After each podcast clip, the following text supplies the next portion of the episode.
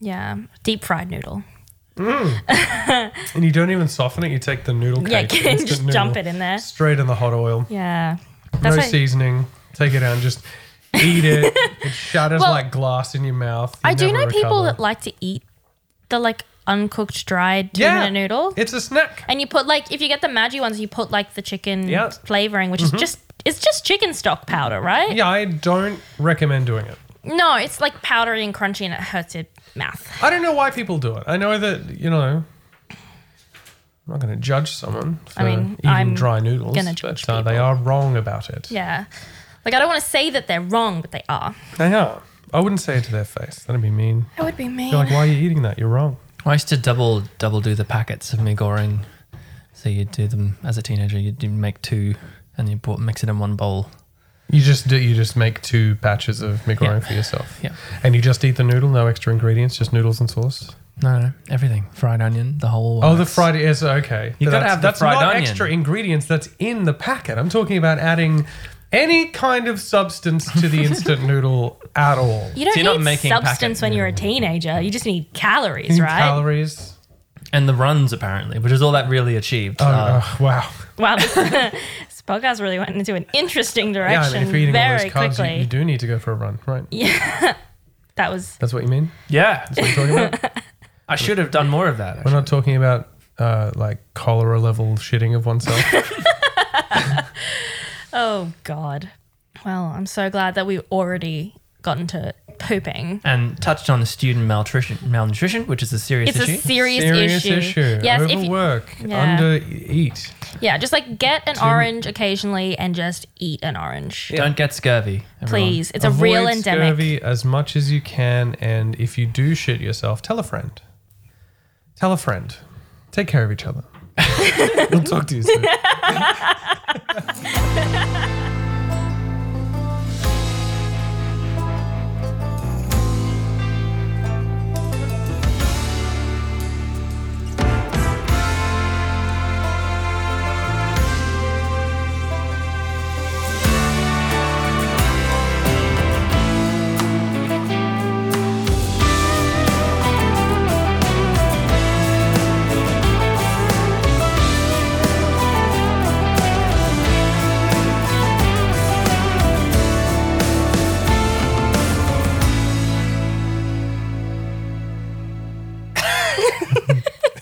exhausted individuals, three microphones. Three walk in, none walk out because it's fucking nap time. Hello, everybody, and welcome to another episode of the Music and Everything podcast. It's good to have you with us. As usual, my name is Jim. oh, don't ask. Uh, and I'm also here with the Sams. Hello. And we're, we're going to be talking about some stuff today. We, we realized when we did our episode on Australiana, um, we covered so much and it was so much fun. But i in hindsight, there was so much that we missed and that we didn't actually get to cover. And so we're actually going to make this part two of Australiana, which I'm very excited about. Part about. de. Part deux. Yes. So there, are a few things that we didn't quite cover to the extent that we wanted to. So, and you know, in the last episode, and we should say that some of those things are pretty serious in nature because if you're talking about a country, you know, I, I think. You know, you might think, oh, Australia is a very silly place. And if you listen to our last episode, you might be left with the impression that it is. Um, and you're correct. But of course, any country has got a sort of um, dark history in many ways. And there's many important things that we need to acknowledge um, and also some many silly things that we missed as well, and some oddities about Australia, which we'd love to talk more about. So there's going to be some ups and downs, is what you're saying in this Yes. episode. Ebbs and flows. Ebbs and flows, serious to look. We're just going to ride this wave, guys. Yeah. Um. So yeah, Samantha, you are our chief investigator. Yes, I am wearing the hat. Oh my Wearing the God. hat. That's How did that's it how get- I know. How did it get Um, because I do, I'm not involved in any of the hard work for the podcast, so I'm only finding this out now just by looking at you. So um, I'll let you start. How are we going to begin talking about Australia today? Well, we're going to start with talking about New Zealand.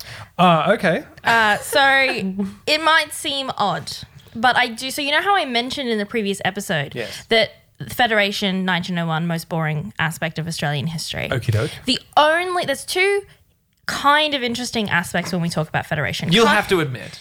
I will- slightly interesting. Even I, E, e and I can admit this. One, New Zealand almost joined, and two, Western Australia almost didn't. So New Zealand almost joined Australia as a state. as a state As a of Australia, as a part of federation, and they were like, ah, I'm good. and then Fuck, I didn't know that. yeah, yeah, yeah. And Western Australia was sort of like until literally like I think day of signing the piece of paper was like, I'm good. And then they were like, oh, all right, all right, I I'll join. a And ma- they've regretted a it few ever of them since. Have regretted it ever since. I get that feeling. Um, and so I think that's really interesting to sort of then talk about New Zealand because I feel like New Zealand often gets tacked on with Australia when like we're talking like on a global scale. It's always like Australia and, and New Zealand. Yeah, But I mean, even down to the like the mytho historical Anzacs, the Australian Yeah, New Zealand Army yeah. Corps in, in the World Wars and stuff. Like it's all- Exactly. they're like really tight knit. Yeah, and we, we do have a pretty close relationship with our neighbour, um, our cooler, younger neighbour, uh, that is New Zealand. The nicer Australia vibe. yeah, and so I thought that we would start with New Zealand because I think it was a, a massive hole in our conversation around Australia. Yeah. Um, Samuel, you're the one that actually looked into New Zealand as a as a place that exists. It's a real place too. So I'll be real. I Hmm. don't have much to say about this, but what I want to say is that last episode, um, I personally spoke a lot about the shortening of things and, and hypocoristics, as they're known, the, the uh, short and little cute abbre- abbreviations The and abrevs. abrevs. Yes, Abrevos. indeed. Yeah. Um, the abrevies, the brevies, the bevies, the, bevies bevies. with the boys. the brevies with the boys. you're just going to do some word Smoko. association for a while now. are we? Smoko, Um, dingo. Yes. It's not actually short for anything. So That's what does this have to do with New animal. Zealand? Well, they have that as well to a Oh, limited extent. cute. So yeah, like um, yeah, and there's a lot of commonalities in the terms of the um, the, the, the kind of manipulation of English that this part of the world has has generated. Our, our approach to our comedy approach to dialect. yes. Uh, Yeah. yeah. So you know, like a sort of a lot of the sense of humor, obviously, most people would would think are, Hmm. are kind of related. The sort of the taking the piss of your like Yeah. uh, of, of yourself and of your country is sort of something that New Zealand and Australia share. It's very familiar. And it's something that I really wanted to mention last time when I was talking about that. And it slipped my mind. A bit of New Zealand erasure that um I think is How da- unfair. first of all, how dare you? Um, I do have a story about this. I was um, on tour to New Zealand for the the only time that we've played there. Actually, we played a, a headline show in Wellington, which was just amazing, and we supported the Swedish band Opeth in Auckland, which was equally as amazing. Uh, and it was an incredible, incredible trip. But I remember we, we arrived stupidly late at night on this flight, this cheap, cheap flight that we took, um, because that's that's the life we live. Um, and I remember getting off the plane and we'd flown directly from Sydney where we had played another show. And the difference in the vibe, even with no one around at that time, for some reason, it was just coming from the, t- the tension because Sydney is a big place, it's a busy place. Uh, there's a lot of uh, negatives that I could say about Sydney as a Queenslander as well. And I always feel tense when I'm there. And then we got off the plane in New Zealand, and the, the guy who ran the venue that we were playing at was there waiting for us you know, like dreadlocks down to his knees. this dude, the chillest guy ever. And it was really late. He'd arranged a van for us. He was just really polite. And immediately I just went like, oh, this is this is nice. Straight away, the pressure was off and the place was really nice. So I feel like the vibe is just better, man. Also in New Zealand in pubs, they have to serve food when they're serving alcohol, which you'd think would be like a good rule, but like up until closing time. So like if you're at a pub at 12:30, they ha- have to be able to provide you with like hot chips. The kitchen must be The open. kitchen must be open. Well, at least they have to have like a fryer. they have to have a fryer working. That sounds uh, like the best possible outcome for s- civilization. For me. Yeah. I, feel, I feel like that's just kind of like knowing humanity's uh, desire for the late night kebab and just running with it. Yeah, and they also have like a lot of pubs. So like uh, honestly, a country after our own heart here in Queensland. Um, but yeah, I mean, and I think New Zealand's probably going to pop up in and out throughout this episode because there's a lot of fun comparisons that we can make when we when we kind of get further along. Um, Do you feel as though there's a rivalry? I think it's difficult to call it a rivalry when they're winning. Well, it's, See, are you, it's are you talking truth about to begin the podcast with. are you talking about sport in that context? Because that's kind of the Well, yeah, obviously we're talking about in the, in in rugby they are beating us. In politics they've beat us. In niceness In they beat ways, us. well, we're sort of coupled with them a little bit better um, now. Yeah, and we definitely have a. I mean, we recently had a, a beautiful record exchange between the leaders. uh, which, two prime yeah, ministers, we- yeah. we- you know how last time I was talking about Scott Morrison being an absolute fuckhead and the prime minister, and hopefully in the future he's not. Well, he's not. He got fucking embarrassed at the election. He did. And uh, we recently had a, a visit from Jacinda Ardern, the JJ minister- Supreme. the uh, okay, uh, the Prime Minister of New Zealand, and uh, looks like we're going to get along just fine um, with uh, Anthony Albanese, the new Prime Minister, and indeed a Labor majority government here in Australia, which is very exciting for those of us who want any action on climate change at all. Yeah. But there's many things we have in common in New Zealand, and one of them is the love of Jacinda Ardern Yes. Yeah. as Prime Minister of New Zealand. She's a boss, dude. She's For some awesome. time. And we have a lot of commonalities as well. Obviously, New Zealand is a settler colonial uh, uh, country, and they they settled in New Zealand. Um, but a key distinct difference, perhaps, between Australia and New Zealand is their relationship with the Maori people on the island. So they have a treaty. is that how it's pronounced? Um, I honestly have heard so many different ways of pronouncing it. I'm pretty certain it's See, for me, it's like it's somewhere between, like, because of course, like the very Australian tendency is to go Maori. yeah. Um, but I feel like it's sort of halfway between what you said and Maori. So it's like almost like a Maori kind of thing. Yeah, that around does. there. Yeah, it's definitely a um. A Please correct us if we're wrong, people. Hit us Yeah, up. yeah. It's a mouth shape that is not a common. Like it's a sound shape that's not very common in Australian English. Right. Okay. So it's- it's the quite same difficult. reason that, that Aussies find it hard to pronounce, um, like uh, you know, Mandarin or the things like that, where it's like there are vowel shapes that just don't exist in Yeah, language. they're just like our muscles, the way that our mouths move. Mm. So I do find it very difficult to to sort of. Again, it's and it's. uh I know lots of New Zealand people, and they have tried over and over again to teach me how to say it. It's just I not it's something. just you. I I, think it's it's- just me.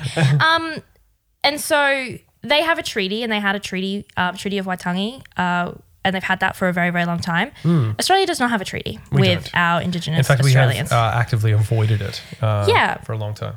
Um, and so I think that that is going to be our very, our, our very not great transition into talking about Yeah. some of the darker parts of our of our past, very very briefly, but very seriously. Hmm. Um, I just want to make a disclaimer that obviously we are all white Australians, so we're not speaking for Indigenous people about their experience of being in Australia. But what we're trying to do here is sort of engage with the narrative that keeps persisting that we spoke about in our last episode. This white narrative. The myth of the, you know, the bush myth almost. Yeah, mm. and sort of kind of maybe critique that a little bit and just bring in that indigenous aspect of that history. Some of the reality of Yeah. the country rather than the the mytho historical. Exactly, exactly. Because, you know, hopefully with this tra- change in government, we're hoping to see maybe some positive movements in this in this relationship between Indigenous Australians. In fact, it's, and it's sort of been specifically stated. I mean, I'll paraphrase uh, the now Prime Minister Anthony Albanese in his campaign. He was talking one of the tenets of uh, his Labor Party was to take action to celebrate sharing the the land with uh, the oldest living civilization in history, Yeah. uh, which is true facts Yeah. uh, and really important to say. And I think they have a goal to uh, take action and, and move forward on this the reconciliation journey that we were Yeah. talking about last time. and so that's actually a really great segue into one of Fuck yeah! I did it again. Yeah, um, into talking about one of the things that I think is a common misconception about Australia as a country. And it's kind of immortalized in our national anthem the idea that we are a young country.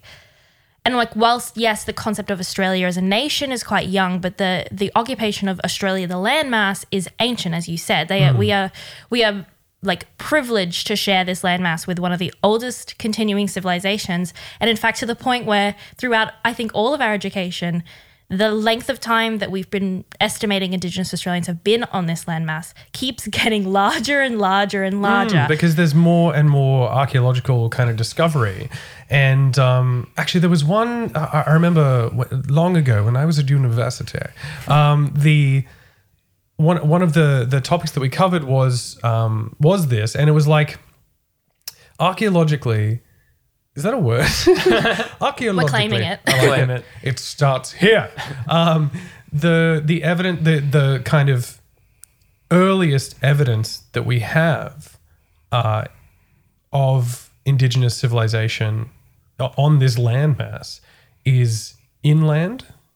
yes. You know what I mean? So it's, it's in the like- center of Australia. So it's like obviously there were. I mean, you don't just go you know, and just and pop there. It is a fucking massive place, and to make that journey wouldn't be the first thing you do. So the implication is that despite the fact that this is there's something, there's something like hundred thousand years or something crazy. I don't know what it is specifically, but it's a long time. You We'll can get look into it up. Um, the journey would have started coastal if we're talking about an arrival from uh, uh, land from other places. In Yeah, the theory is they entered through Cape York, which is the tip tippy tippy top of of Australia, which uh, is very close to Papua New Guinea. Mm-hmm. And there was this theory, and it's it's kind of a, a theory that is being you know is being tested and sort of being into, uh, interrogated, but it's it's holding up about this land connected landmass called Sahul, which sort of exists underneath basically that when the oceans are a bit lower, uh, it allowed sort of land bridges between Asia, Papua New Guinea, and then kind of connected it to Australia. And we think that that's how indigenous population sort of entered. Yeah, because the Sahul is essentially you attract those oceans, and suddenly the island of New Guinea,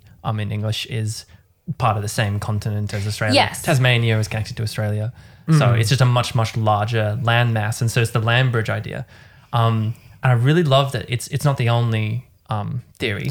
No. because the other one is to do with if there wasn't a land bridge, then um, this may have been the first water voyage, like boat voyage Yes. in human history. This is how far ago we're seafaring talking. people. And I mean, and yeah, exactly, because it's that long ago. But I mean, the implication then being that if that was, if that theory is correct, and that's where um, Indigenous Australians arrived from, that would have been so much earlier than the earliest uh, archaeological evidence that we have of occupation of Australia. Yeah, so I don't know if you guys remember, but when I went through high school, primary school and high school, I think at that point it was like 40,000 years. And then when I got to the end of high school, it was revi- revised to be 60,000 years. Yeah. Now we're looking at somewhere between 70,000 years and potentially 120,000 years because there has been some evidence that has recently come up, uh, which was published in 2018, about some evidence of fires, like controlled fires in southwest Victoria that happened 120,000 years ago. So that's like evidence, and they're still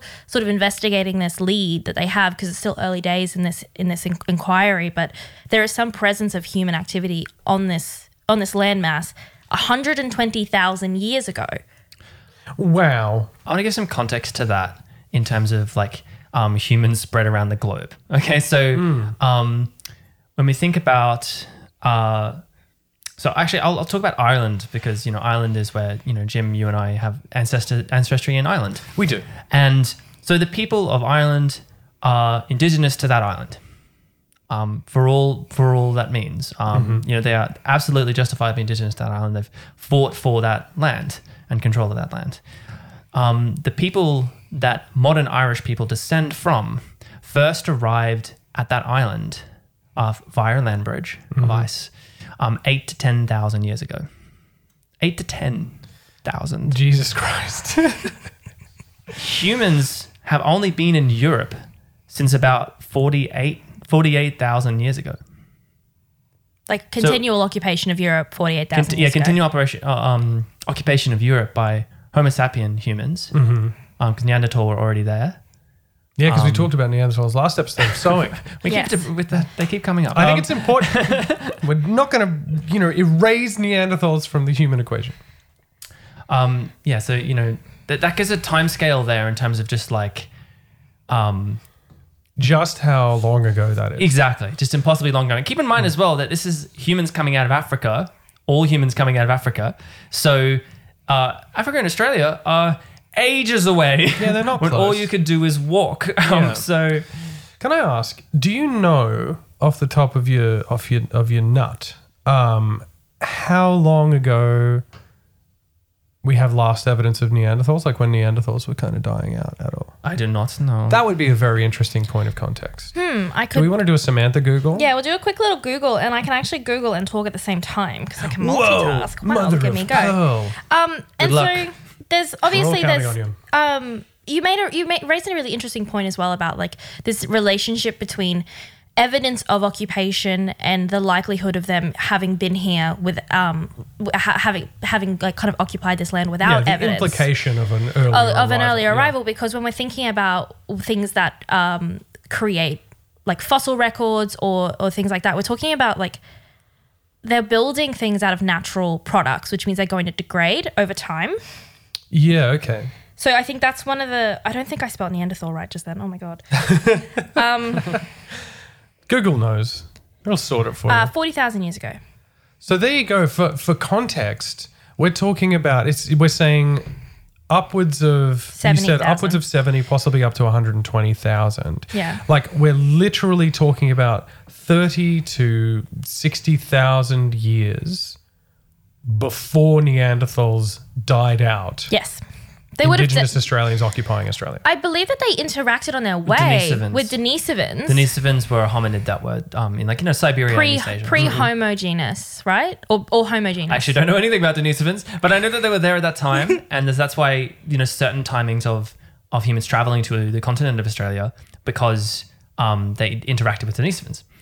yeah, so it's likely that Genetic they studies. yeah, it's likely that they interacted with um yeah, Denisovans, they almost certainly interacted with other pre Homo sapien uh homo Um, yeah, Species. species. Um so they've they've been around for a very, very long It's time. just insane. Yeah, I mean, and, and- that's the context that that blows my noggin. Like that, you know, we're not just talking about like a, you know, oh yeah, of course, because the part of the the kind of mytho-historical thing is it's just like, oh, they were here first, but. You know what I mean? Um, but like putting that in context of just um, species that we can't even conceive of that weren't human but thought and acted in a similar way that we did that died out in, in in a time that is so far removed from us that we can't even conceive of that. And uh, Indigenous Australians were here way, way, Way before, they even died out. So it's that that's insane. Yeah, and so that's a really, really important context when we then think about things like um, invasion and settlement of Australia. And there's this this continual sort of like, and it's it's like almost Australian his, Australian historians' goal to completely counteract this myth of peaceful settlement. Um, and so there was this whole socio-political movement um, called the History Wars, which was essentially started by this idea of frontier conflict existing in the first place. So there was a lot Because of it resistance been because it Swept under the rug. kind of yeah, and yeah, and so I, I wanted to sort of bring to mind one particular example of an actual pitched battle that occurred, like a what us Western people would categorize as a as a conflict by any other metric. Um, to sort of really counteract this idea that there was no resistance to this movement and that these the Indigenous Australians didn't push back. And so this is the Battle of One Tree Hill, which actually happened out Toowoomba way. Toowoomba is just west of Brisbane. Yeah. Um, and it's up on a hill. Um, so Toowoomba is already elevated, but this is a hill that's near it. Um, so this happened in 1843, and essentially, what there were there were three stages to this conflict.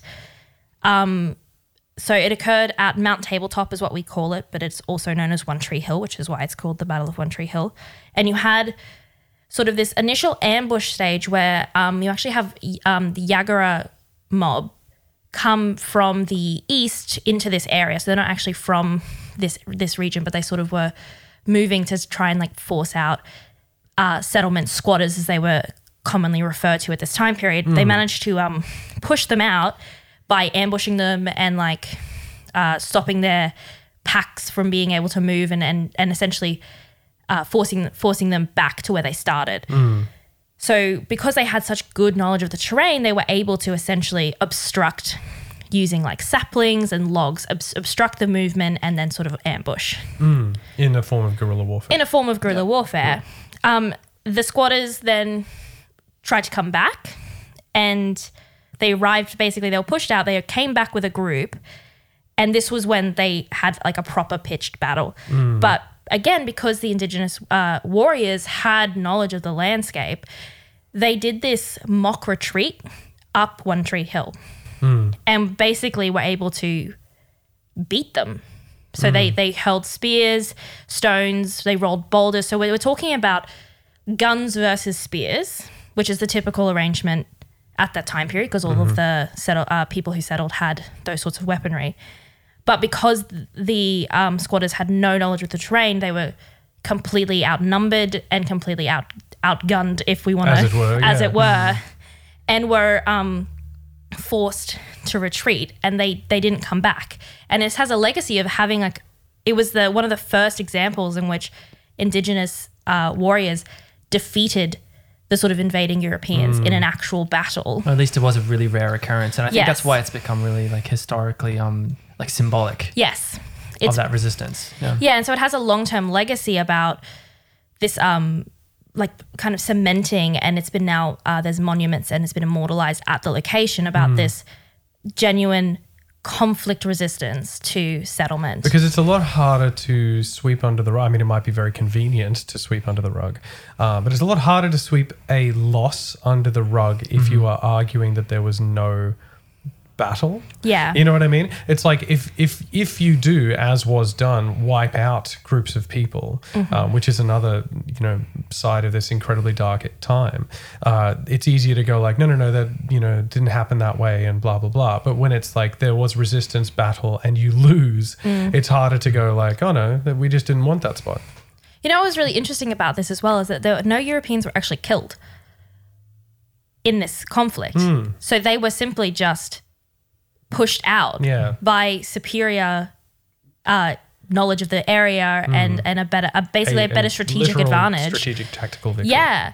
Um, and so this has been, uh, um, yeah, there's, so there's a monument at the site where this occurred that has sort of like given context for this, uh, this particular battle. And it's also the area has been formally returned to uh, the, the um, traditional owners Wow. Which is really really important and we like talking about traditional ownership of the land and stuff that's a whole conversation but it's a really important aspect of this is the fact that this this was land that eventually did actually get settled mm. by Europeans and mm. has now been returned Yeah. to traditional ownership and traditional controls of the land. Which might seem face value and kind of tokenistic, but it is a huge step uh, in terms of Australia's development and, and reconciliation. Because, and if you want to know more about this, obviously there's so much that we can't possibly cover. I do recommend that you look into uh, the Australian history of settlement and uh, and reconciliation and also uh, traditional owners, and just to see what that relationship is really like. Because there's only so much that we can really touch on. Yeah, it, it is a very complicated, complicated history to sort of get into in a in a sort of one hour podcast. Um, and so the final thing that I just wanted to touch on was sort of touching back to this like great shift that we're hopefully going to see now with a with a government that is kind of focused on this kind of reconciliation effort, and that's sort of like so there was this this um, petition that was put forward called the Uluru Statement of the Heart, which was released in 2017 by Australian Aboriginal leaders. And what it is asking for is two things. Um, it's asking for, let me get this correct, sorry. Um, a First Nations voice in the Australian uh, Constitution, so a constitutional recognition of Indigenous Australians, and a Makarrata Commission, Makarrata Commission, Yeah. um, which is a supervised process of truth telling and agreement making to eventually lead to some form of treaty. Um, there's this continuing, particularly amongst modern Australians, of this idea that relations and a sense of equality has been established between Indigenous Australians and white settlers. And whilst, like, l- Uh, a form of it's fine now. yeah, Yeah. it's kind of like, oh, we've we fixed that. We did that. It's people are so keen to sort of go, oh, we fixed that now. Don't have to don't have to feel guilty about this anymore. Yeah. Like, Yeah. I'll move on. That's Like- very convenient. Yeah, and so I think this this statement is really significant because it's really highlighting the fact that like whilst legislatively, yes, uh, in terms of census, uh, in terms of the census, in terms of elections, like whilst they have equal legislative rights, there is still a lack of recognition in our constitution. And I actually think as a result of the 1967 referendum, which was a referendum that's very complicated, you can look into it, but um, it was kind of hallmarked as being this um, huge moment for uh, Indigenous Australians because there was an overwhelming support for changes for for Indigenous Australians. But look look into it; it's it's a very complicated thing. I could t- write an essay about it. Um, through that referendum, they actually removed any rec- uh, any mention of Indigenous Australians from the Constitution because of the way that they they removed the idea of the counting them in the census.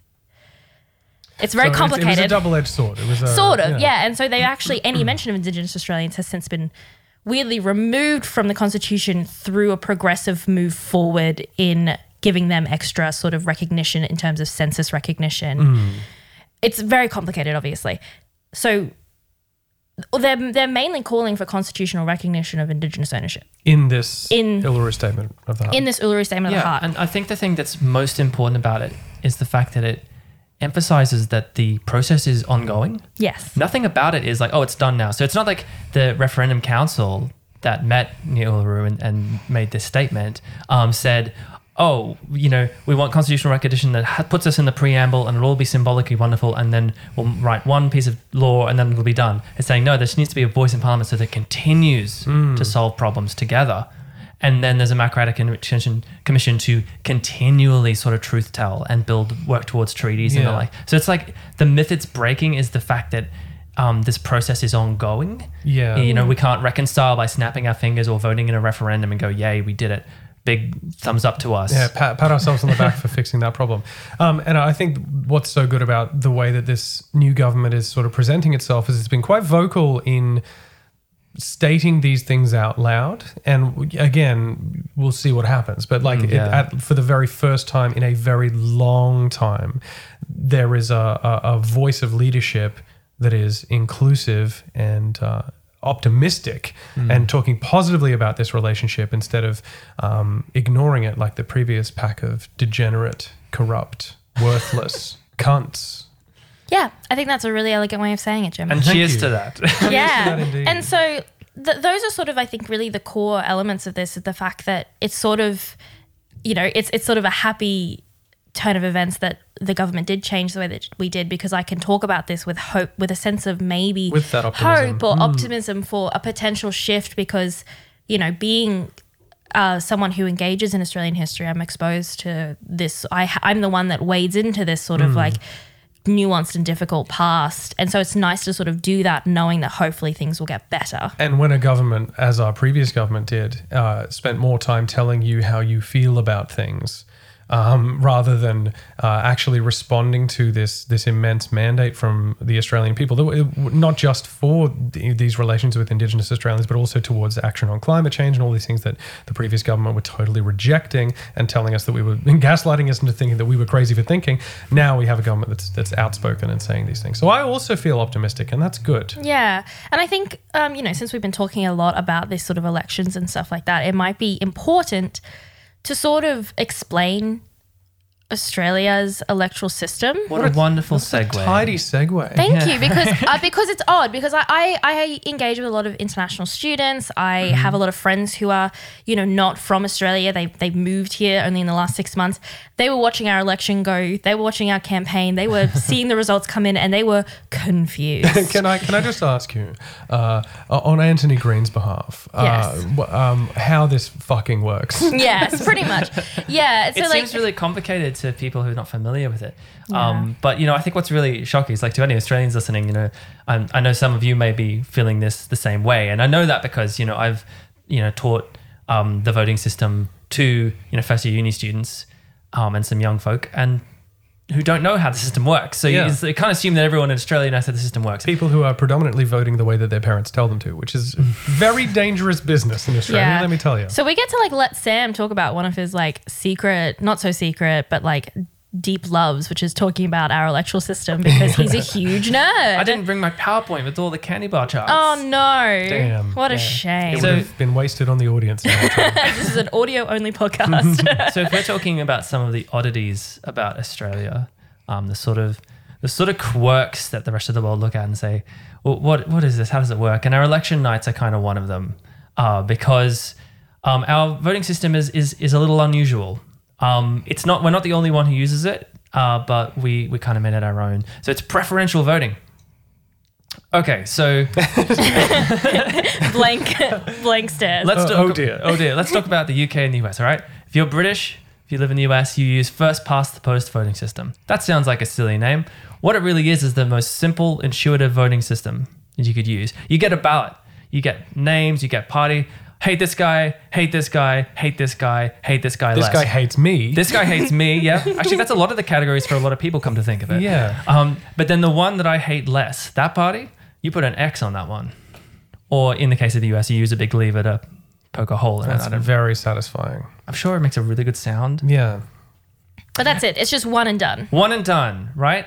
So what happens though is that if you have a lot of candidates, then the number of people who vote for that one ca- candidate gets uh, smaller and smaller proportionally. So, you know, two candidates run only in an electorate of some kind or in a district, and easy.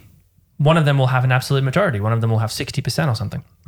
But if you've got seven candidates running, then the winning candidate, the candidate with the most votes, more than any other person. Yeah, even may- if that's like somebody got 30 votes and now they're in charge. Like, congratulations. Well, in an extreme case, yeah, but even in, in a normal, everyday sort of uh, UK election, that person could have less than 20% of the vote.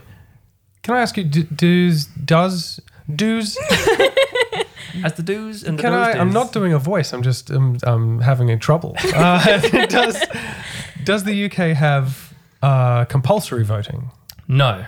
And see, that's, that strikes me as another issue. Like, we, of course, we can talk about this now, but Australia does have compulsory voting. All adults must mm-hmm. vote. And I, I'm in favor of that. I know some people aren't, but like, it makes more sense to me because if you talk about the UK and the US with, with optional voting, etc., I mean, the US is a fucking disaster. Yeah, we're not talking about electorally. that. But like, that means that those 30 votes or that, you know, somebody with 20% of the vote winning, that's only 20% of the people who voted as Yeah, well. so that it's could be 20% exactly of a 20%. tiny fraction of the population. And now this person is literally in charge.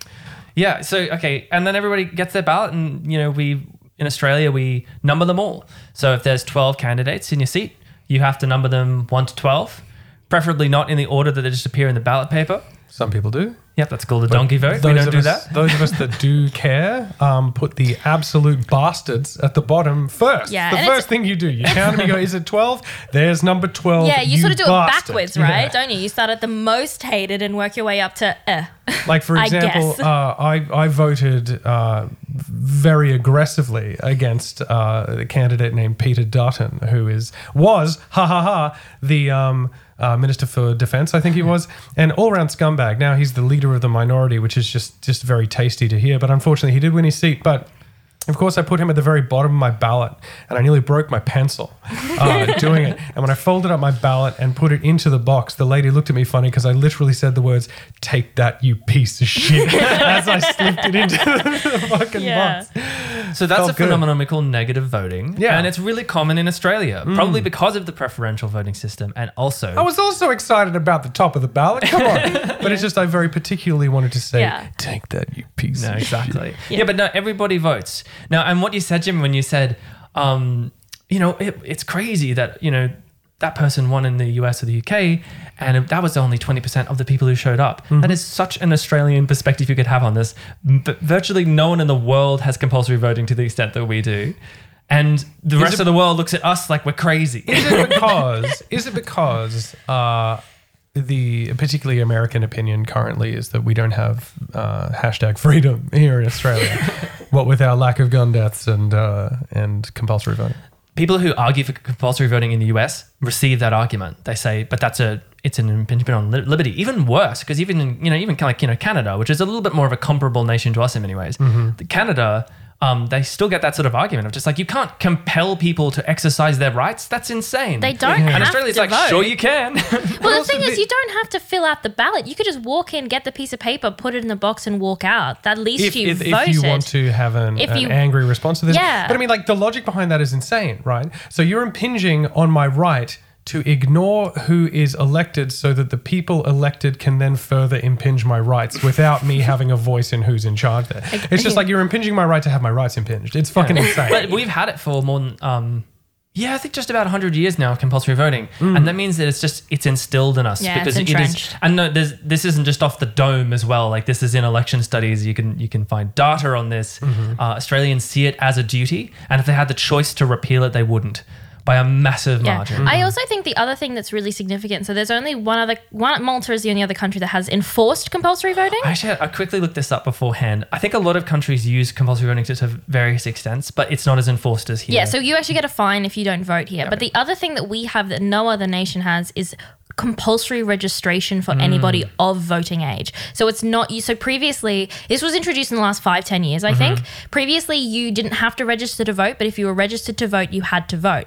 Now, if you were 18 years old, you, You must have register to to register you have to which means that we now have like i think don't like people from the us and the uk look at us and go like oh wow 97% fucking turnout rate. That's Enrollment, amazing. yeah. And we're like, it's compulsory. Yeah. It's homework. Three percent. Three percent of the population just got in big trouble. yeah. Like- Just got, uh, well, I mean, and then like, I, I think the fine's only like what It's not very much. forty bucks or something. Yeah. like So that. not very again, if you want, if you feel like your rights are impinged, fucking stand up for yourself, you dickhead. In, like, Yeah. in whatever way you feel like doing. I Do you even want to Stubborn describe? child. Do you even wa- fucking want to toddler. describe the Senate system? Like, I'm not going to describe the Senate system. Nobody wants that. Nobody Even wants I that. don't want that. It's like- okay.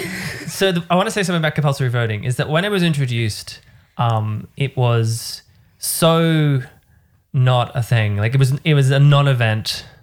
Like okay, and it was it was as simple as this: pure was no pragmatism. march. yeah, yeah, yeah. But there was also no social media at the time, amping up how fuck shit it is. Yeah, yeah. Well, in the 1920s, there was just lowering turnout. It was getting really low, like 50%, the kind of stuff that you that the really US hard. would dream of at Oh, times. it's a hot day. It's fucking yeah. It's raining. don't want to do it. Don't wanna do it. And so they just said, why don't we make it compulsory? And they said, good idea, except for one guy apparently who was just like, no, it impinges on freedom, and everyone else was like, we don't care. Shut the fuck up.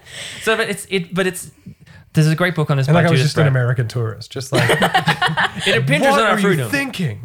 There's a great book on this called "From Secret Ballot to Democracy Sausage" by Judith Brett. Uh, from I draw from Oh, in is this that the book that was on the table before? It was, I yeah, saw yeah. that. Where is that book gone? it's gone somewhere. It doesn't matter. Um, Irrelevant. It's totally irrelevant. Um, the point of that is that uh, by the tw 1920s, there'd already been like decades and decades of this pragmatic approach to democracy that Australians have. Um, preferential voting uh, was introduced in similar ways, although that was a little bit more partisan, to be honest. Um, this, but the secret ballot was invented in Australia. Right. The secret ballot. So what you what in other countries before then you'd walk up and go, I'm voting for this man. Yeah, so in the mid 19th century, Australian elections were still being um, run like the British elections were, which were not dissimilar to what you just did, um, and which would basically be a, s- a small mob that would descend on your local pub or wherever the ballots were were happening. Um, someone would either hand you a pre-printed ballot. Much like our how to vote cards in Australia, um, they would hand you a pre-printed ballot, which you would hand to somebody else, or you would simply go up to a person who was keeping track and say, "I'm voting for this man." Yeah. Um, and they would have a live tally behind it. And the problem with this is because it was all out in the open, um, there would be this phenomenon called treating, where people would um, you know, bribe you. They would just say, "Hey, here's a ticket to buy lunch from this pub. I'll shout you lunch if you go vote in this way." Holy shit. Yeah. So That's nuts. That's not on, is what but that I mean is. that's I mean that isn't that no, I only say shouldn't that be illegal because it is. um, the, uh, it was entirely normal. I have a question though. Didn't ancient Greeks do this? I mean, with the the voting, they kind of had a Mm-hmm. piece of pottery that they drop into a, a, a piece of pottery that wasn't broken. Um, It's got a hole in the just bottom. like a name on it, just like I'll fang that in there, and then that was it. And that's actually where the word ostracism comes from, uh, because ostrakos I think meant like the broken piece of pottery, uh, and so you'd vote to, to fuck someone off, so wait, and it'd be they'd be ostracized. hang on. You're telling me that ostracize has no relation to the word ostrich?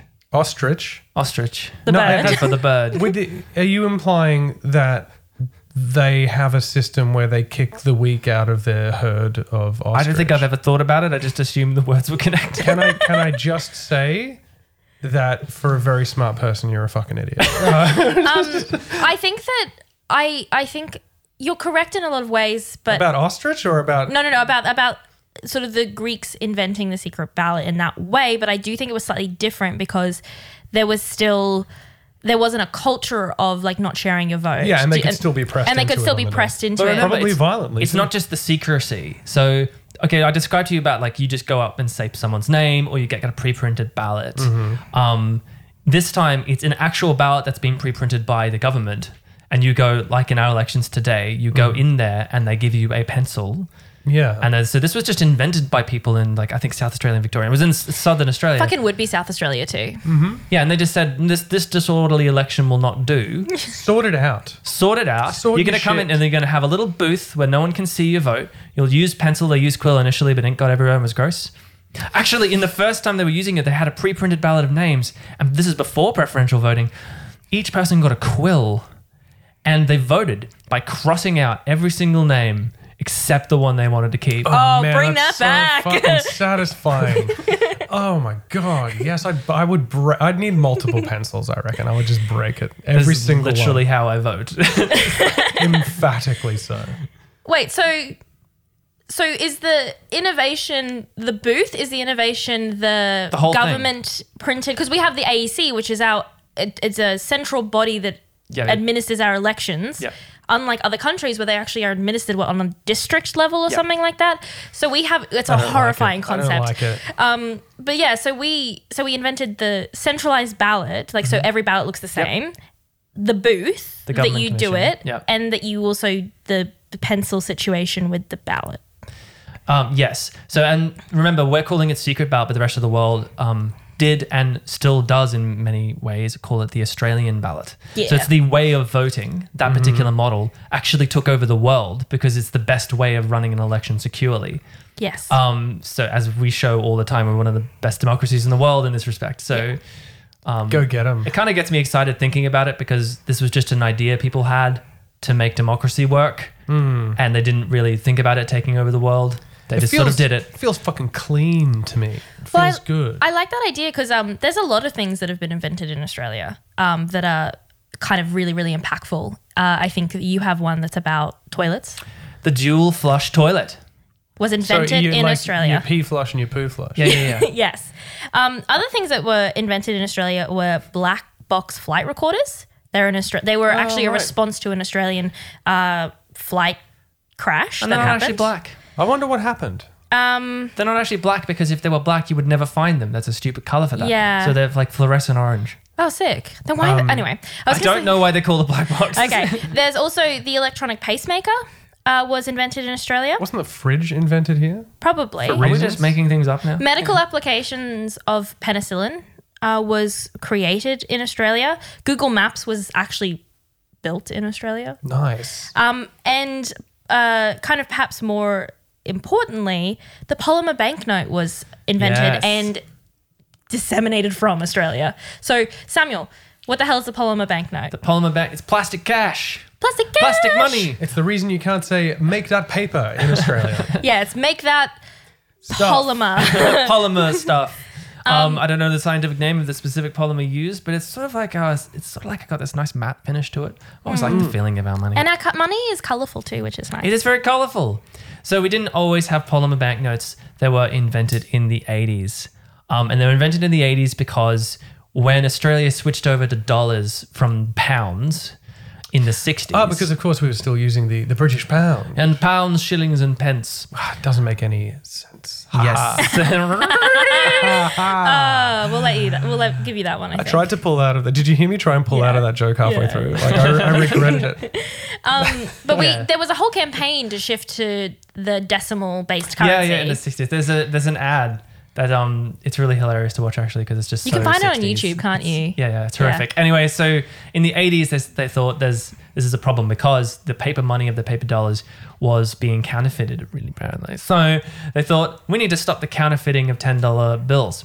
Um, and so polymer banknotes was sort of a solution to that because they're really hard to copy. And if you look, if you look at Australian money, and I suggest if you don't have Australian money because you're not in Australia, I suggest looking it up because it's really Get a colorful and cute. Fucking get a job, would you? Just, Just like, go take your resume into the subway and tell them you're interested. It feels a lot like you're speaking from experience. Like that was so specific. That was visceral, wasn't it? Yeah. okay. Um, yeah, so the banknotes, they have got like little transparent sections, they've got little holographic bits, complex patterns, little textures. Actually, now they actually have braille on them as well. Wow, that's oh, it's actually just nice. Yeah, and so- they also have like images on them too. They got images on them. Well, money always has images on them, Oh. but they're like cool images. Yeah, Um, stylized, cool stuff. Yeah, yeah. They're waterproof as well. Which is perfect for the old coastal water surfy climate that And we also all. a highly humid place. that we're Yeah, in. yeah. I don't want my money to sweat. The best thing about it though is that, and I'm going to for the second time in this podcast reference Matt Parker from Stand Up Maths on YouTube because it's a great video about Australian money and him arguing it's the best in the world. Hell Um, yeah. the coolest thing about it is that the length, not just the length change, but many dimensions of it change. So, so each note changes in length. Like yeah, yeah, yeah. Relation. So like, okay, American money, if you hold it up together, they're the same size It's uniform. and they look really similar Yeah, as well. uh, it's really one hard to tell them apart. You look at the number. One dollar, hundred dollar, they look exactly the same. Yep, Just yep, a couple of bloody zeros. Um, Australian money, like other like UK money, is the same. They shift via length in proportion to their um, Value. yeah, like the pound note is actually quite big. I found like when I was over there using that currency for the first time, my wallet wasn't big enough. It would like stick out the top of my wallet. How It did was that just- feel? Felt uh, real bad in my pocket. I didn't like it at all. In cool fact, I thing- don't like cash at all. Why are we talking about this? I hate money. um, it increases in like almost exact proportion to the value of the money. okay, right. That's But fun. it, but it's not just length; it's also thickness. girth as well. Sure. Can we just say girth? Do you mind? So the girth of the cash Mm-hmm. changes in proportion with the value. So So like a fifty dollar note is thicker Yeah. than a five dollar note. Thick. yeah, yeah, yeah. And I was thinking about this, like, are they really thicker? And then I pictured in my mind, like, oh yeah, the five dollar notes are really slippy, and like the fifties, you want to kind of slap them in your hand. And when was the last time you held a fifty dollar note? Sam? Uh, about Fucking six weeks ago. about six weeks ago, because tattoos are a cash economy Oh, still. of course, yeah. Um, That's bizarre. but I also I think you're missing a really key point about Australian currency. What is It's that? not terrible. Ah, yes. You can't rip it Oh, apart. terrible. It's I was not terrible. Just thinking, like, it's not terrible. just like we were just literally talking about the dark no, history of rip Australia. You, you, you can't rip it. yeah, like, it's not terrible. Okay, I get it. Um, Fun jokes. yeah. Fun jokes, guys. Yep. So Australian innovations, plastic cash, and it's now being adopted more and more around Canada the has plastic cash now. Yes, UK actually, I'm pretty sure has plastic cash Oh now. It's wow! just introduced. Way to copy us. Very so cool. the polymer banknote exporting, and in fact, Australia prints money for other countries. I had no idea about this. We print it for New Zealand, don't we? Yeah, we print New Zealand Told money. you New Zealand was going to come back up. Nice. Ha. we print their money. Yeah. That's very nice of us. Yeah. Or is it? Here you go. Have some money. Doesn't- pay us for the money? How's this work? How much is their money worth to them? This is. I'm so. Oh my god. if I buy your gold and gold buys gold, then who has bought the polymer banknotes? But I think what's also really so, and I think people do look at our money and go, it's so colorful and bright, and isn't it cute? And it kind of reinforces that kind of cute, fun aesthetic that we have. Yeah. Um, if you also look at our coins, they've all got like animals on them. They've got anim- animals. They're cute. They're so cute. They've got like a echidna. I think we've spoken about echidnas yeah, we before. need. Uh, well, because of our need to make a TV show about a Professor Echidna. The, I thought it was Inspector Echidna. Inspector Echidna, that's right. the- Yeah. Professor Echidna is also good That's though. great. That Yeah, could he be could his have it- cousin. yeah, but they're both cousin. French, obviously. So I think the echidna is on the five cent piece. yeah, like maybe. I haven't seen coins in a Again, long I don't. time. I don't look at money. The platypus is on the twenty cent coin. and there's a there's a kangaroo on one of them. There's a of them. kangaroo on the A kangaroo? a kangaroo. Okay. uh, on the fifty cent, I think. No, this. What? Yes, there's a kangaroo on the 50 I was like, cent. are you fucking We're questioning? Australian. We know Yeah. what's on the Well, money. There's a again- kookaburra on the two dollar coin. I think a kookaburra on the two dollar coin, and I think there's a ringtail possum on the one dollar. okay, cool. what? Right? I don't So- think so. I'm gonna look you up the- Google. I, I will speak. Yeah, so So, I- we need to conclude our Australiana journey with a huge uh, absence from our story so far, which is about the, the natural world of Australia, which in many ways is Yay. iconic um, of Australia itself. In fact, our national emblem is more or less a kangaroo. Hmm. Um, they actually tried to replace it. They, they had a whole like you know sort of um, government group sort of put together a new logo that's sort of to represent Australia, and it was meant to be a wattle, but unfortunately, it's this sort A of like wattle is a, a, a flowering tree. that's uh, sort of circular. So the flower is circular. So it's got this like gold circle with all these like spikes coming out of it with dots. And uh, then the coronavirus pandemic. Mm-hmm. Yeah, it just happened. looks like COVID. it just looks I, like that's- COVID. I was about to make that joke. I didn't even know that, but I'm just like, surely that just looks like a, a virus. so they threw it away. and we're back to the kangaroo. We were completely wrong about all things. Um, unsurprisingly. So the two dollar coin actually has an Aboriginal tribal elder set in the background of a Southern Cross. Yes. The one dollar coin has five kangaroos, which doesn't seem to make Five? sense. Five, but a one dollar anyway. That's a whole thing. Um, the fifty cent coin features the Australian coat of arms, which means it has a brolga and a kanga on it. Uh, kanga being the short form for kangaroo. Kanga. Uh, 20 cent was platypus. 10 cent is the male lyrebird. And then the 5 cent coin is the Oh, echidna. yeah, but it's 10 the cents. I forgot about but it's the echidna. when was the last time you bought a bag of lollies in 1993? yeah. um, but the echidna is like it curled up, but like its belly up. oh, yeah. It's very cute. You know, one cents is still He's trying to tender. find the clues. Perhaps they are in my belly button fluff. I will pursue the clues. We got to make this joke. So sorry, I wasn't really listening to what you were saying um, about I animals was for a talking second. about iconic Australian animals that we must Oh. briefly discuss to conclude our Australiana journey. Okay, can I talk about the monotremes, please? Yes. So echidna is a really great segue into what is the. Uh, it's a class. So you, everyone knows about the mammals. They live birth, feed their babies milk. Mammal. Yes. Marsupial live birth feeds milk. Pouchy boy. Pouches. Pouchy boy. So wombats are marsupials. Koalas are the worst of the marsupials. What is happening with the pronunciation of words? Wait, why are on this koalas the worst? podcast? Because they don't clean their pouches. Oh, yeah, They're yikes. nasty. Kangaroos, that is the iconic marsupial. We also have a sub category of of animals here that only exist in Australia, I'm fairly certain, called the monotreme. Okay. The monotreme is um, so it's a, a mammalian animal, so it feeds their young milk, but lays eggs. Right. So, like a reptile lays eggs, a Yes. bird lays eggs. They lay eggs and then they feed their, and but like then they feed Feed their young milk, milk after hatching. After hatching. okay. So Western science had this really neat typology of types of animals, and then Australia just Australia just fucking ruined it. wrecked Yeah, and Oh, so the God echidna is an iconic one, but the one that perhaps ha- holds a little bit more mystery uh, is the platypus, the platypus. the plat- platypus. The platypus is a salad of animals. oh my god! It's Okay, just- how would you describe a platypus? um, I don't know. It's kind of like a like a, a beaver if it ran really fast into the back of a duck, uh, and and, uh, and it swims and it hi- It's very small and very cute, but it also has poisonous talons and um, The males have a poisonous barb behind their back right foot. I thought they showed like poison darts, but that's clearly wrong. that's that's a dream you had. Um, My god. but no, yeah. So it's it's uh it's a salad of a creature. It's just Yeah. everything at once. people didn't believe that it was a real animal. Hmm. So pe- like um so early uh sort of like explorers of like white explorers, obviously indigenous Australians knew all about the platypus Mm-hmm. already. Um were like sending back reports and people were like they're making shit up. This is not This is fucking real. bullshit. Yeah, and so the platypus um they're incredibly shy despite the fact that they have a again poisonous fucking barb. Yeah. Very shy, but they lay eggs, but then they suckle. Have we described the only two monotremes? Because isn't isn't it a category of just like No, because there's two different kinds of echidnas, so technically it's three. Okay, well, thanks. there's three. So there's like of there's mammals of which there's Many. countless thousands. There's marsupials again, heaps. But Heaps of marsupials because that's not there's marsupials outside of Australia, right? There the are. two types of echidna, like a regular echidna and then private investigator. Is that like yeah, it's a subclass. This of one private has a invest- beret. And bonjour? I'm stuck on it, man. I just love the Um, character. Yeah, and so and then basically Australia was just like, you know it'll be fun? Fucking with everybody. marsupial, another marsupial, one of my personal favorites, is the bilby. The bilby. The bilby is a little cute rat thing. That's a marsupial, so it's still got a little pouch. It's and like a the rat size of, like, kangaroo. your rat yeah. kangaroo rabbit friend. Yeah, it's super cute.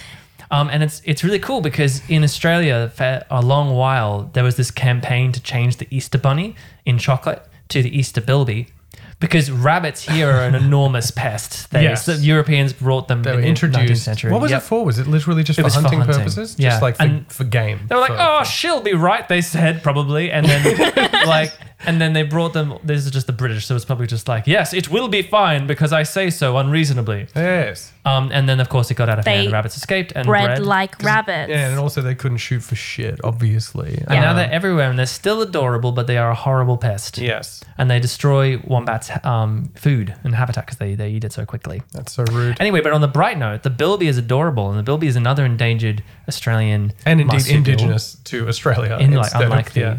the rabbit. So um yeah, so like hence the campaign to change it to be like, oh, let's have little chocolate Easter bilbies, which also happen to be somehow cuter than an Easter bunny. It's amazing. Yeah. But, you know, Americanism kind of won out. Uh, Yeah. And then like in in a bunch all of these like mammals, marsupials, monotremes. We've also got some of the funniest birds in the world. Like we have like we have the scrub turkey, The scrub love a turkey. turkey. classic, pl- classic. I've literally got one tattooed on me. Mm. I Scrub love turkey. this bird. They're basically like so like don't think of like an American turkey. Think Mm-hmm. smaller. They're kind of black with feathers. They have like a waddle. So they have this like this like sack at the front of their face. Yellow sack, yellow and redhead. red, red head. Kind of nude red head, and, And they, they- scuttle and they dig. and they dig and they make mounds for nondescript reasons. Well, it's the very females cute. they make mounds so that they can they can lay eggs. The males just make mounds for reasons that aren't clear. Shits and maybe just to show off, or maybe just because they just make mounds. I don't know. it's just Yeah. something you do with the boys. we also have the ibis, the bin chicken. By the way, there is a, a turkey in my backyard, like as we speak right now. Well, they Uh, consider so, so many people consider them a pest because they come into your garden and they rip up your garden to make their mounds. Yeah, but they're nice.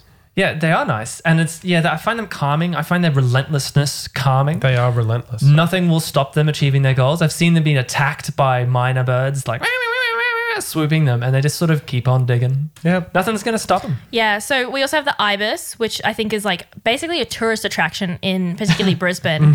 Um, and then we also have like because of where we work, the curlews. Have you ever heard a curlew call? I have, yeah. I mean, we, we recently spent a little bit of time on Moreton Island uh, on holiday, and uh, the curlews there. Uh, it sounds a lot like someone murdering someone else In, in the a very distant past. in the distant past. Yeah, Yeah, um, they're sort of like it's a murder echo. yeah, and it's um, they're really kind of adorable but scary all at the same time, and then they scream at walls, and it's odd. Yeah, they're just, uh, Face the wall. with one leg up as well. Like I just at, at uni, I see them all the time. There's just one leg up and just standing in front of a glass wall, going. Yeah, yeah, and so thank you. That was a pretty good curly. That was a pretty good. And, and we also have beautiful birds. We have kookaburras. We have um, other birds. yeah, we've got birds other than that. I, I, we we tend to get kookaburras in the backyard here. We also get like rainbow lorikeets, Lorikeets, as well, yes. which are beautiful. And then of course the classic kind of sulfur crested cockatoo um, and other types of cockatoo. But um, the, it's funny the, the the rainbow lorikeets make kind of like a sweet, chirpy, sing songy kind of sound. Um, and the cockatoo screech in just this really hideous, like rattly scream, and I, I, I think that is really iconic as well. yeah, and you've also then got the kookaburra, which just laughs at you, and it Yeah. feels personal. It, it does. It feels very frightening. It's, Yeah. it's a non-inclusive laugh, isn't it? I remember Yeah. one, one time uh, I was I was leaving the house and behind the glass door leading outside the, on a tree there was a kookaburra. That sounds like the beginning of some sort of parable. But anyway, there was a kookaburra on a, on a branch, and I just saw it, and I just, just and with the doors closed, I thought I'll make a little kookaburra noise. So I was like, "Whoa!" and it just turned immediately and looked, made direct eye contact. And I was like, and I "Leave." shat myself. that was I was fucking afraid. I, I do want to also highlight that we don't have the weirdest birds in the world. New Zealand has even close. the weirdest Oh, birds in yeah, the they world. got- They have the kiwi bird, which weirdly enough kind of does look like a kiwi fruit. Um, okay. They do. They're like do. fuzzy and brown, but they're also like way bigger than you think they are. Like Yeah, they're, they're- not. they're. They're like a chunky boy. They're flightless. I don't know why. I do know why. New Zealand doesn't have any land predators. And then of course there's like the kakapo as the well. kakapo, which is just like, it's like refusing to mate. It's, it's- refusing to mate. it's refusing to have evolutionary and reproductive value. I think is what it's but it's so do. cute. Look it up. They're very very cute. Uh, there's uh, also a documentary uh, with Stephen Fry and Mark Carwardine, which is uh, Last Chance to See, which was based on a book by Douglas Adams. Yes. Um, and uh, it was just basically exploring endangered creatures around the world. And then they're going back now and revisiting them in the documentary. And the section on the kakapo is absolutely fucking hilarious. And there's massive conservation efforts with them um, at the moment, and they've invented many things to help them breed. Um, and they are slowly, they actually are slowly building up their numbers, which is really exciting. Yay. Um, and uh, probably pointless to be to like, like in the grand scheme of things, it's just kind of like a funny thing to do. Yeah. and I think the um, outside of like the land, so obviously we're an island girt by sea, We some are might say. Um, so our oceans are filled with things that will definitely try and kill you, and you may not even know it's an animal. Is literally a note that I wrote down. You may not even know. like your stonefish, for Like your stonefish, That- which- so- I'm, by the way, that is like right up there with one of the scariest things I Oh, can think of. I'm- I'm horrifying! very scared. Of It's like the lionfish and the stonefish are both things that I read about and like learnt about so much that I expected to see them all the time. Oh, yeah, Exactly. Never They seen one. fear. Stonefish is a fish. It's that- a rock. yeah, it looks exactly like a rock and living in shallow water. And if you step on it, which is reasonable considering it looks like a rock, um, it stabs you with spikes that kills you horribly, basically, because it gives Yeah. you this nerve toxin. Yeah, and So, so, that's Australia. yeah, and Yeah, then let's- and like yeah. and then if it's not that that'll get you, it's the blue ringed octopus, it's the box jellyfish, it's the shark, it's Hmm. the I don't know, the drowning. Like I don't know. Come to Australia.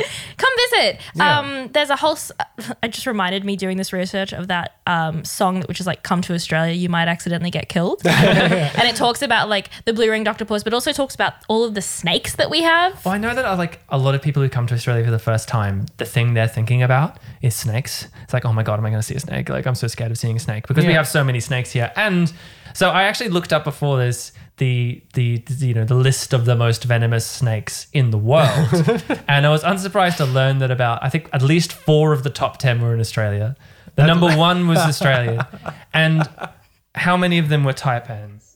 Three of so three of those were taipan snakes. Of um, different kinds of taipan Different types. So the number one is the inland taipan, which is mm-hmm. like sort of central eastern Australia, mm-hmm. and that has apparently enough venom in its venom sac in one bite to kill 100 humans Oh, that's good. That's excessive. Get the job done. God. You know what I mean? in a I mean- row. Send your strongest fighter. Fight the taipan. That's. I He mean, has the strength of a hundred men. your deal is accepted. That's my snake voice. my God. Um, Seems suitably villainous. so that's number one most venomous, Venomous snake, snake and it's in in. the world. Is it in Queensland? uh, maybe I saw vaguely on a map. It was in central eastern, so it was in sort of deserty, sort of in The inland. Oh, maybe okay. scares me though. It's like where where is the most dangerous snake in the world? Uh, around. we, we have no fucking idea where this thing is. man. Um, what's the next most venomous? Well, the next most is a snake from Papua New Guinea, but the, He the third next is That's for another episode. the third next was the brown snake. Classic. the eastern brown snake. Now that one is around. You can find that one in Brisbane, and it's You can pick that up at your local snake store. I don't Do know not. how many humans it can kill in one go, but I Ah. assume a lot. Um, but brown snakes are really placid, so they're very different. Brown snakes and a lot of other dangerous snakes in Australia They're don't not actually going to attack chase you down. Like red belly blacks will Exactly. not attack you They're not that interested. If you, it's only if you go and poke them with a stick and try and move them, or accidentally go- step on them. Yeah. or step on them. But the taipan will attack uh, if it feels like it. And when it attacks, it will attack with multiple bites. It's really angry. So it- yeah, that's yeah, and it makes that sound as well.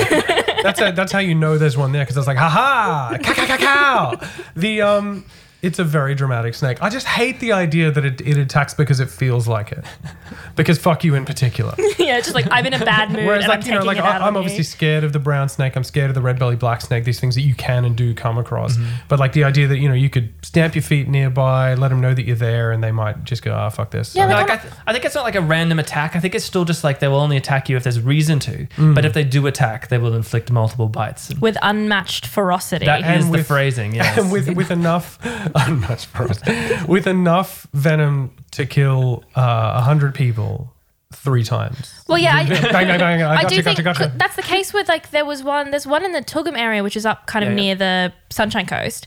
Not No, Hervey Bay. yeah. Sorry, whoops. Um, beyond. And it it's like one bite will kill you. So it's Mm-hmm. just it's just That is the taipan. it's, It's just being unnecessary. It's It's the just coastal being- taipan. Yeah. So it's just one bite, but it just goes It's like Yeah. really fucking like Really wants to get makes the you job done. know. Let's Let's get the job done because I'm upset. because apparently they're really accurate as well. They get go for like the reins. Oh my god. amazing, dude. It's frightening. So yeah, um, That's a oh, wow. this uh, Uh, pod- this has gone downhill From the hasn't it? Bill to here. From Yeah, building to- yeah, And obviously we're not going to talk about spiders, but there's a lot. there's a lot. That's all we have to say We about covered them. a few of them in the caving Yeah. episode. We're fine. But like I do think it's it's interesting. We do have quite a lot of animals that you can't find anywhere else. Quite a lot of bird life you can't find anywhere else. the uniqueness of kind of uh, essentially an island and how that affects its uh, um, fauna. Like, I mean, if you look at things like the, the fascinating creatures on the Galapagos Islands and stuff like that, Yeah. it's- and and the the very concept of island dwarfism or island gigantism, where things change because of the isolation aspect and uh, evolution accelerating as a result of that because it's there's a smaller breeding pool rather than a, a you know and while Australia is massive it still is an island and has been for for a long long long long long very long time um and uh and our fauna and its uniqueness is almost a direct result of that. Um, but it's one of those things that people really celebrate Australia. Like you say about, um, you know, or the kangaroo almost being a, a direct symbol of Australia for other people. I think the koala is right up there as well because, you know, if you meet people overseas uh, and they talk about Australia, one of the things they say is, I've always wanted to go hug a koala. Um, They smell. they, they and they smell and they're gross and they're very aggressive when they breed and they you, you would think that like a koala would make kind of a sweet sound but really I mean like if a koala is upset during breeding season you'll hear like a from there and it's just kind of like I love this song um, but but all in all I think I think that's all we wanted to cover we wanted to, there was a, some big gaps in what we did it was a long episode last time and yet there was so much more to cover and I think it's reflective of the fact that we are so passionate about the country that we come from and so eager to uh, both explain ourselves to the world, but also to kind of celebrate ourselves a little bit. And we're, we're very proud, um, despite all of the, the darkness in the earlier part of this episode. But what makes us proud about that is the fact that, again, with the election recently, there has been a resounding message from Australia that we are sick and tired of a narrative that doesn't include Indigenous Australians and that we are in favor of a, uh, a movement forward and an inclusive movement and reconciliation as an ongoing process. And I think that that's very exciting uh, above all else. Absolutely. So thanks for listening, guys. I hope that you uh, took away something that wasn't just deadly snakes from today's episode, as fun as that is. Um, if you want, you can find us on social media. And if we missed anything, actually, do hit us up on social media, particularly with our pronunciation, uh, because that's always fun.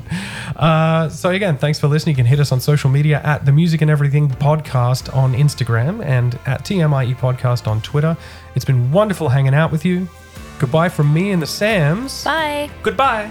Take care of each other, and we'll talk to you soon.